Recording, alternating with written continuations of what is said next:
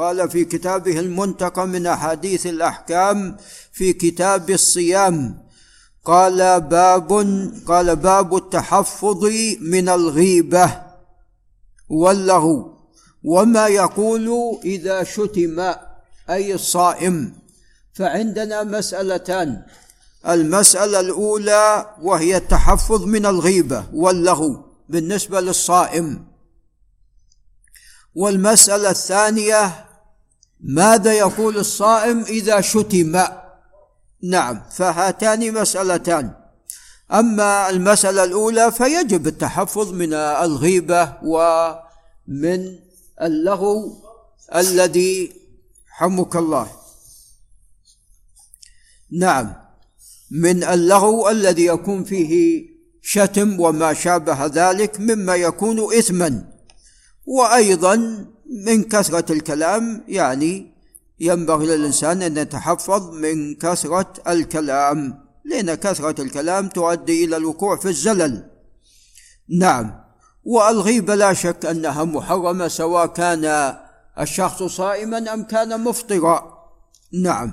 ولكن في حال الصيام يعني يكون الأمر آكد. وكذا أيضا في حال الحج في حال العمرة في ملابسة العبادات يكون الأمر آكد. وأما المسألة الثانية ماذا يقول إذا شتم؟ يقول اللهم إني صائم. يقول اللهم إني صائم. نعم. ولا يرد على الشخص الذي شتمه. نعم. قال عن أبي هريرة رضي الله تعالى عنه أن النبي صلى الله عليه وسلم قال إذا كان يوم صوم أحدكم فلا يرفث يومئذ ولا يصخب والرفث هي ما يريد الإنسان من زوجته أو مطلق المعاصي وما يريد الإنسان من زوجته إذا فسرناه بذلك هو المقصود الجماع وأما المباشرة للصائم فهي جائزة نعم فلا يرفث يومئذ ولا يصخب أيضا. والصخب كثرة الكلام ورفع الصوت بذلك فإن شاتمه أحد أو قاتله حتى لو قاتله ضربه فليقل إني امرؤ صائم. انظروا ما أحسن هذه الأخلاق التي أرشدنا إليها الرسول صلى الله عليه وسلم. والآن بعض الناس يقول إذا قال لك كلمة فرد عليه بعشر. نعم هذا نعم هذا هذا موجود. موجود يا أبو محمد؟ موجود. وإذا لم ترد عليه قال هذا جبن وهذا كذا وهذا كذا. نعم نعوذ بالله. والمبالغة في في الخصومة من صفات المنافقين. مبالغة في الخصومة نعم من صفات المنافقين. إذا حدث كذب وإذا وعد أخلف وإذا عاهد غدر وإذا خاصم فجر. نعم. وإذا اؤتمن خان هذا مجموع الحديثين. لعل الأستاذ أبو بكر ينتبه. مجموع حديث أبي بكر حديث عفوا عبد الله بن عمرو بن العاص وحديث أبي هريرة. نعم. عبد العزيز السعد وينه؟ انتبه. نعم. فهذا مجموع بارك الله فيكم ما جاء في الحديثين. فالفجور في الخصومة هذا نعوذ بالله من الصفات المنافقين. نعم. وأنا شخص دعيت عليه هنا لأنه مؤذي ضد ما يبغي الدين ولا يبغي الخير. نعم. فجلس سنتين سنتين وهو بالسيارة هو مع أولاده ويمكن يستخدم ناس ويستخدم حتى الجن اللي يظهر لي. لأني أنا يعني جاني شخص وتكلمت معه وقلت هذا والله يعني رجل مهبول. أنا مع شخص مجلسي. بعد أربعين دقيقة جن فعل نفس الفعل. وفي أشياء أخرى فمن اللي علمه الجن.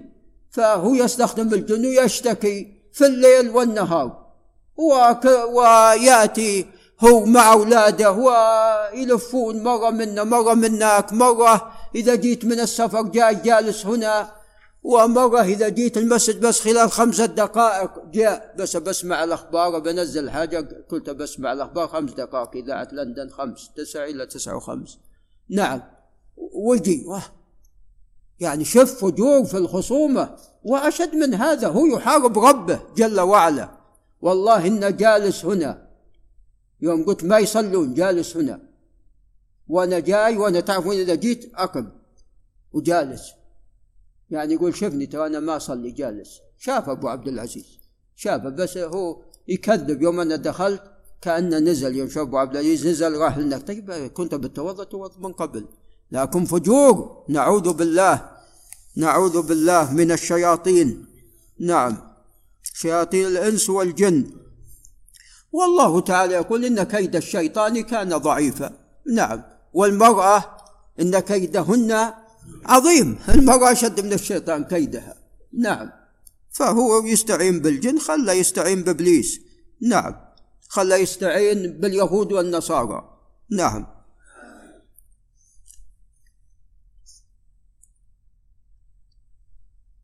قال نعم. قال فإن شاتمه أحد أو قاتله فليقل إني امرؤ صائم والذي نفس محمد بيده لخلوف فم الصائم أطيب عند الله من ريح المسك. نعم. خلوف فم الصائم تغير رائحة الفم. هذا التغير طبعا تكون رائحة كريهة. لكن عند رب السماوات والأرض أطيب عند الله من ريح ماذا؟ المسك. نسأل الله من فضله. وللصائم فرحتان يفرحهما. إذا أفطر فرح. الصائم إذا كان صائما وجاء وقت الإفطار وأفطر يفرح. إذا أفطر فرح بفطره وإذا لقي ربه فرح بصومه. نعم. قال متفق عليه. وهذا فيه إثبات صفة استطياب الرائحه لرب العالمين جل وعلا لأن الرسول هنا يقول عليه الصلاة والسلام يقول وال والذي نفس محمد بيده لخلوف فم الصائم أطيب عند الله من ريح المسك. نعم. قال وعن أبي هريرة رضي الله عنه قال قال رسول الله صلى الله عليه وسلم من لم يدع قول الزور والعمل به فليس لله حاجة في أن يدع طعامه وشرابه. رواه الجماعة إلا مسلما والنسائي. من لم يدع قول الزور. قول الزور المقصود هنا جميع المعاصي والعمل به. فليس لله حاجة في أن يدع طعامه وشرابه لأن المعاصي على قسمين إما معاصي تذهب أجر الصوم مطلقا وإما معاصي تقلل من الأجر وإما معاصي تقلل من الأجر. نعم. فالذي لا يبالي في فعل المعاصي في حال الصيام نعم فهذا ليس لله حاجة في أن يدع طعامه وشرابه. نعم نعوذ بالله من ذلك. اذا على الإنسان أن يتحفظ قدر المستطاع. قال باب الصائم يتمضمض أو يغتسل من الحو. أي ما حكم ذلك؟ وأن ذلك لا بأس به. لا بأس بالمضمضة. أنت تتمضمض أنت تتمضمض أثناء ماذا؟ الوضوء. نعم. فلا بأس بالمضمضة أو الاغتسال من الحر في حال الصيام. لا بأس أيضا من كون الإنسان يغتسل. نعم. قال عن عمر رضي الله عنه قال هششت يوما فقبلت وأنا صائم. قال فأتيت النبي صلى الله عليه وسلم خشي أنه قد نعم انتقض صومه وبطل فقلت صنعت اليوم أمرا عظيما. قبلت وأنا صائم. فقال رسول الله صلى الله عليه وسلم أرأيت لو تمضمضت بماء وأنت صائم؟ هل يضر؟ لا. قلت لا بأس بذلك. فقال رسول الله صلى الله عليه وسلم ففيما إذا يعني ففيما نعم الإشكال أو الخوف من هذا الفعل. قال رواه أحمد وأبو داود. وقال النسائي هذا حديث منكر وبكير مأمون وعبد الملك بن سعيد رواه عنه غير واحد ولا ندري ممن هذا. نعم. أنكره ولا يدري العلة ممن لأن طبعا في الإسناد غرابة. نعم وغيره يصححه غيره يصححه. أبو داود سكت عنه. قال وعن أبي بكر بن عبد الرحمن عن رجل من أصحاب النبي صلى الله عليه وسلم. قال رأيت النبي صلى الله عليه وسلم يصب الماء على رأسه من الحر وهو صائم. رواه أحمد وأبو داود. وأن ذلك لا بأس به. نعم. ثم قال المصنف نعم باب الرخصة في القبلة للصائم إلا لمن يخاف على نفسه. لا بأس بالقبلة للصائم يقبل أهله أو يباشر أهله. نعم وإنما الممنوع هو الجماع. هذا هو الممنوع. وطبعا إذا قبل وباشر عند الجمهور لا ينزل أنه لو أنزل يكون صومه قد فسد. هذا عند جمهور أهل العلم. نعم. إلا لمن يخاف على نفسه. بعض الناس لا يملك نفسه. نعم. فعليه أن يمتنع من ذلك. نعم. قال عن أم سلمة هند بنت أبي أمية رضي الله عنها المخزومية وهي آخر زوجات رسول الله عليه الصلاة والسلام وفاه توفي ثنتين وستين. أن على القول الراجح أن النبي صلى الله عليه وسلم كان يقبلها وهو صائم. متفق عليه. وعن عائشة رضي الله عنها وعن أبيها قالت كان رسول الله صلى الله عليه وسلم يقبل وهو صائم ويباشر وهو صائم. ولكنه كان أملككم لإربه لاربه ويقال لإربه. رواه الجماعة إلا النسائي. وفي لفظ كان يقبل في رمضان وهو صائم.